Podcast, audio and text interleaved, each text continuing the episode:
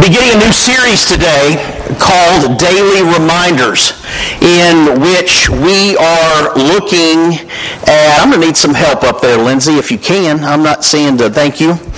Uh, and so, uh, looking at spiritual growth and how we get there.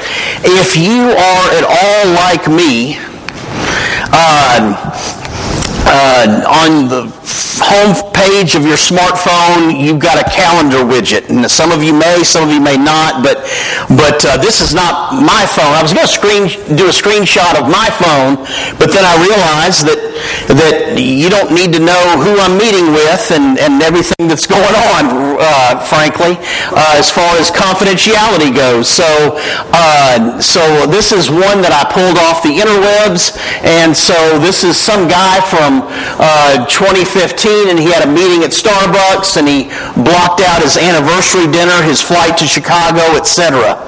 And so uh, this this guy is probably like me. And if you know, you could forget your own anniversary if it's not on the schedule. You could forget your mom's birthday if it's not there on the calendar. Uh, I failed to call my brother two days ago for his 62nd birthday, and uh, felt bad about that. Why did I not call him? Because it wasn't on my calendar. And so that's how reliant I am to that daily calendar and that little thing that pops up on my phone giving me a warning that, hey, in 15 minutes you're set to do this, or in five minutes you're scheduled to do this. And so, and so what we're looking at is the idea of spiritual growth and what we can do in our daily lives to grow spiritually and be more like Jesus. And so today we're going to look at the what and then in the weeks to come, we're going to look at the more the nuts and bolts of it. We're going to look at the how. And so we begin then in uh, Colossians chapter 3, beginning with verse 5. I invite you to join me there. Put to death, therefore, whatever belongs to your earthly nature, sexual immorality, impurity, lust, evil desires, and greed, which is idolatry. Because of these, the wrath of God is coming. You used to walk in these ways in the life you once lived, but now you must also rid yourselves of all such things as these anger, rage, malice, slander, and filthy language from your lips. Do not lie to each other, since you have taken off your old self with its practices and have put on the new self, which is being renewed in knowledge in the image of its creator.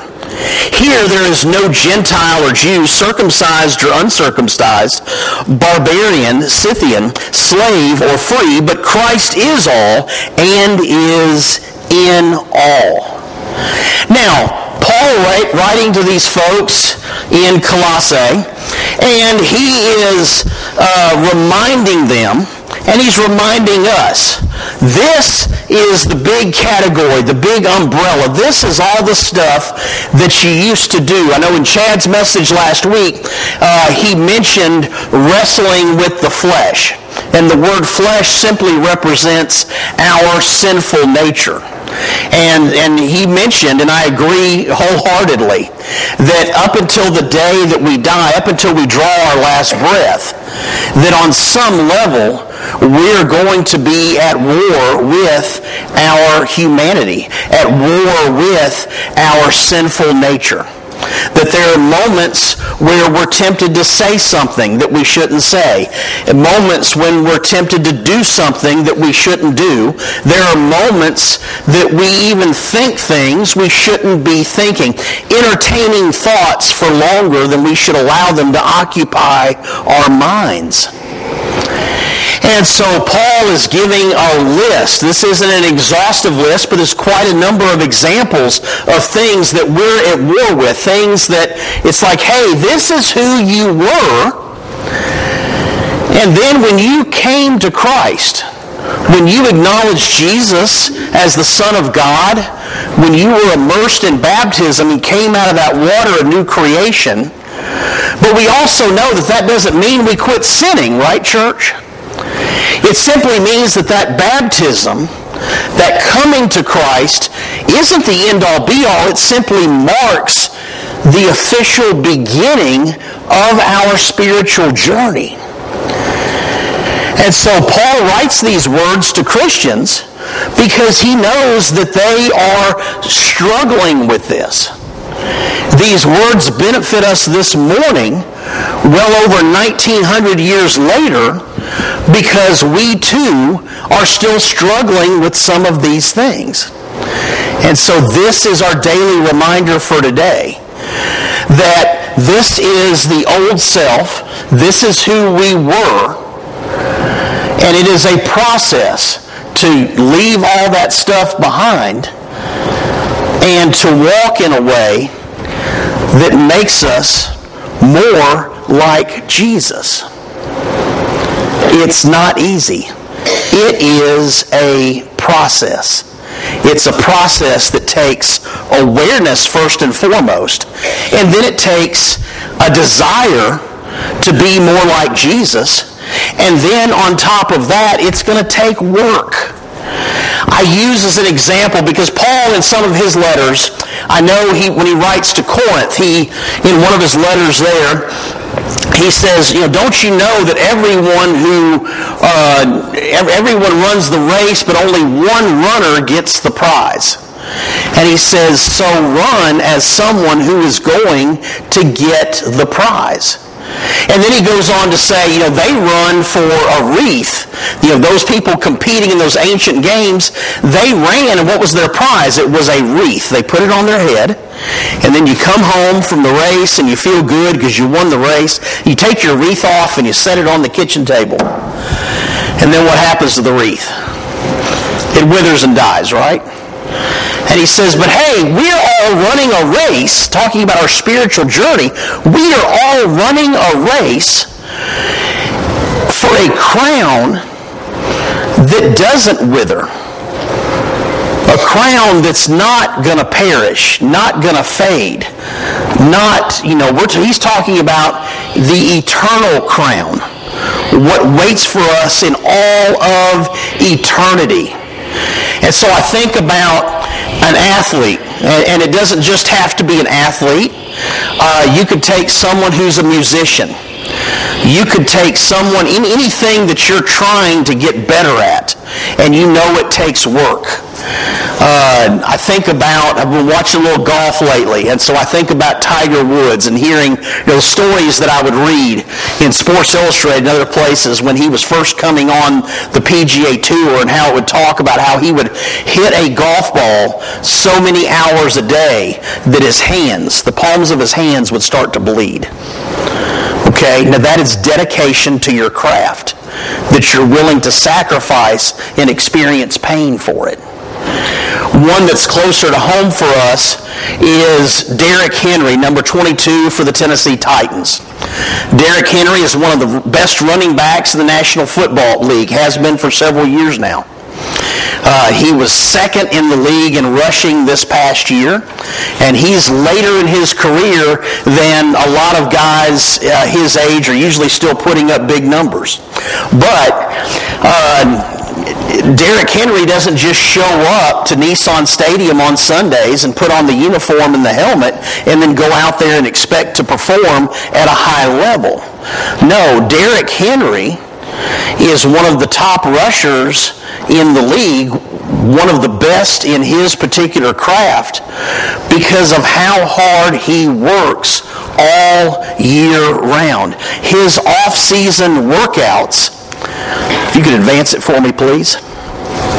His off-season workouts are the stuff of legend and the things that he does. And he is known to the last game of the season before he takes off his pads. He picks up his phone, calls his trainer, and says, are you ready to get to work? Not, are you ready to get to work six weeks from now? I'm going to take some time off. I'm going to Cabo San Lucas and I'm going to do some deep sea fishing and I'm going to play some golf. No, no, no. He says, you're ready to get to work right now because he understands the discipline that he needs to have. in order to do what he's trying to do at the highest level. And church family, whether it's a musician learning to play an instrument, whether it's an athlete, anything that you do and want to do very well, you know that it takes dedication, it takes planning, it takes work.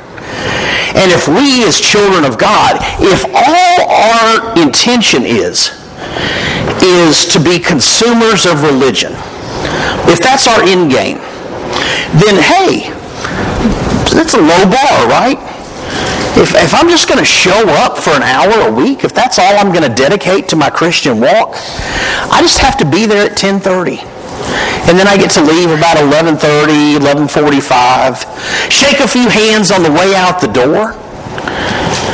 And then, and that's, you know, that's, I, I, I did it. I consumed religion for about 60 or 70 minutes.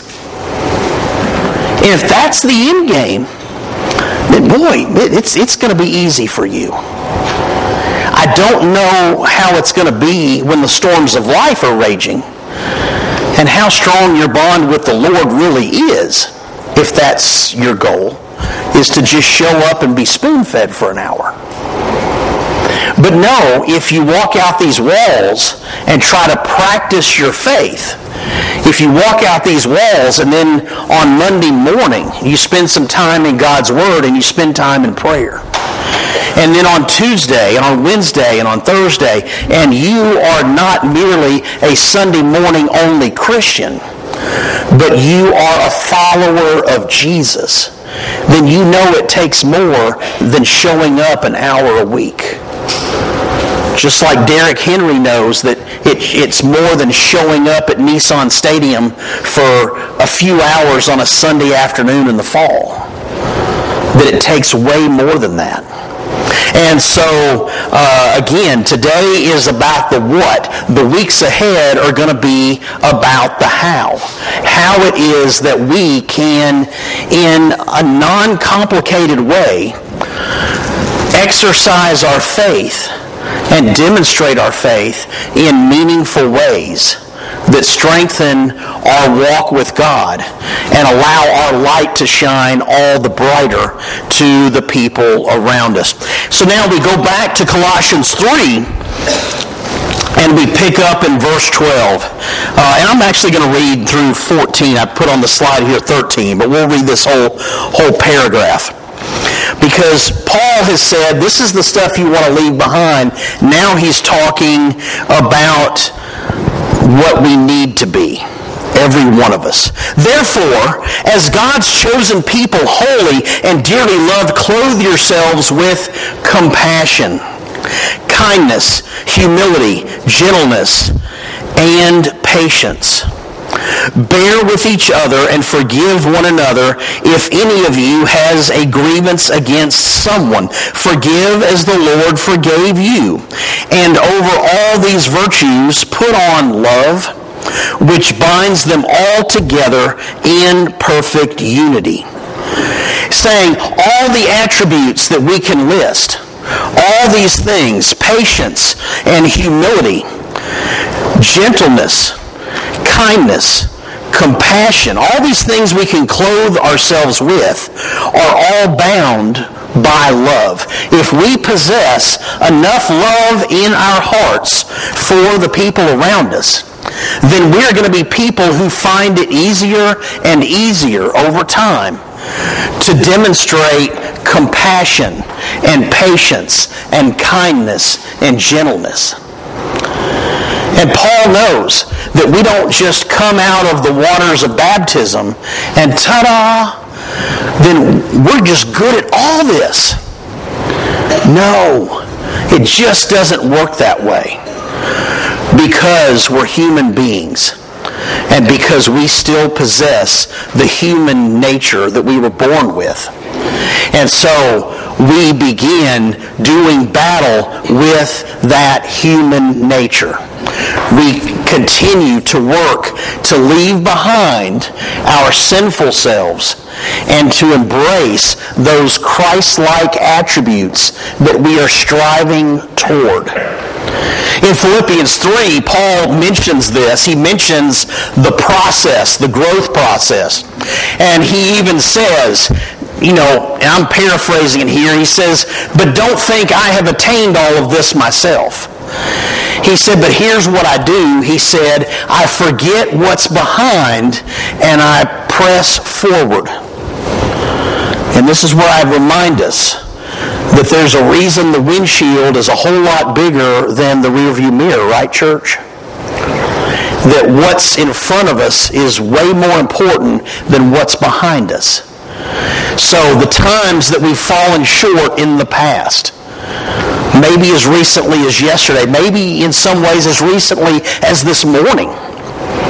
So the times that we've fallen short in the past, we're aware of that. We don't want to repeat it, but we don't let that keep us from moving forward. The times that we have said something we shouldn't have said, thought something we shouldn't have thought, done something we shouldn't have done, we repent and we move forward.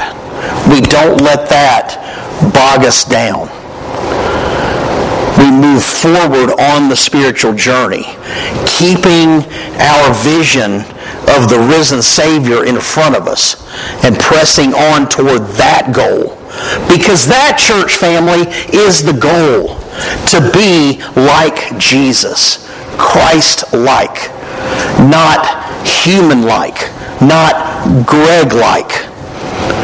Because man, that can be ugly sometimes.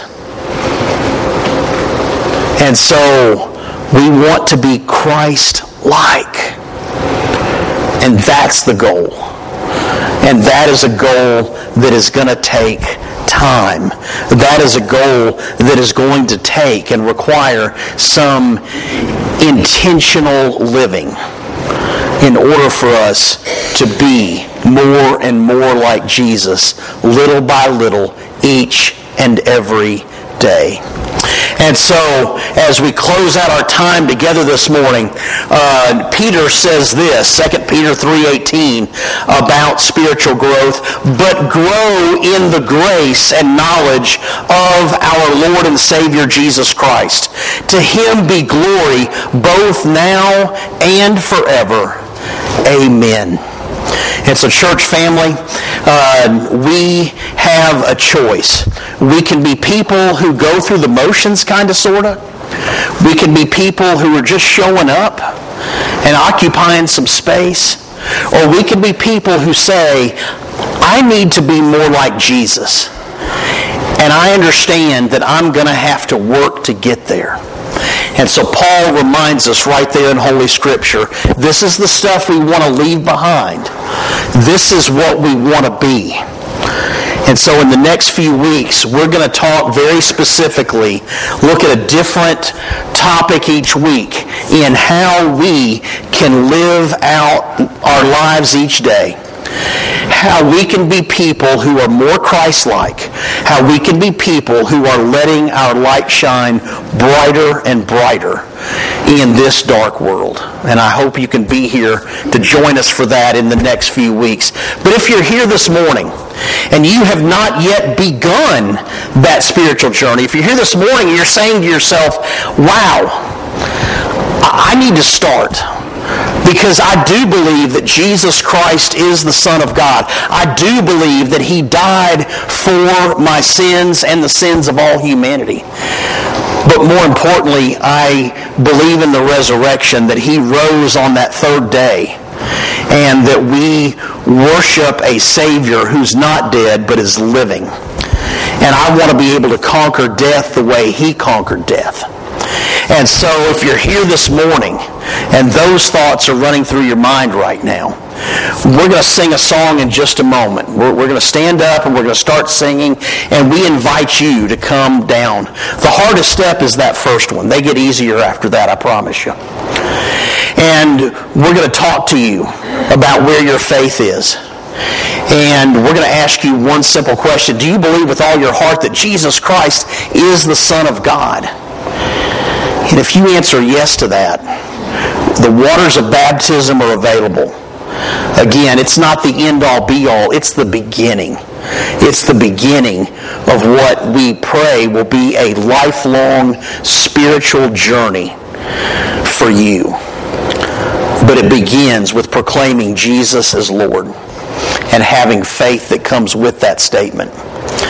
And so we invite you, if you're here this morning and you need us to pray with you about something, we invite you for that reason as well. Let's stand together and sing.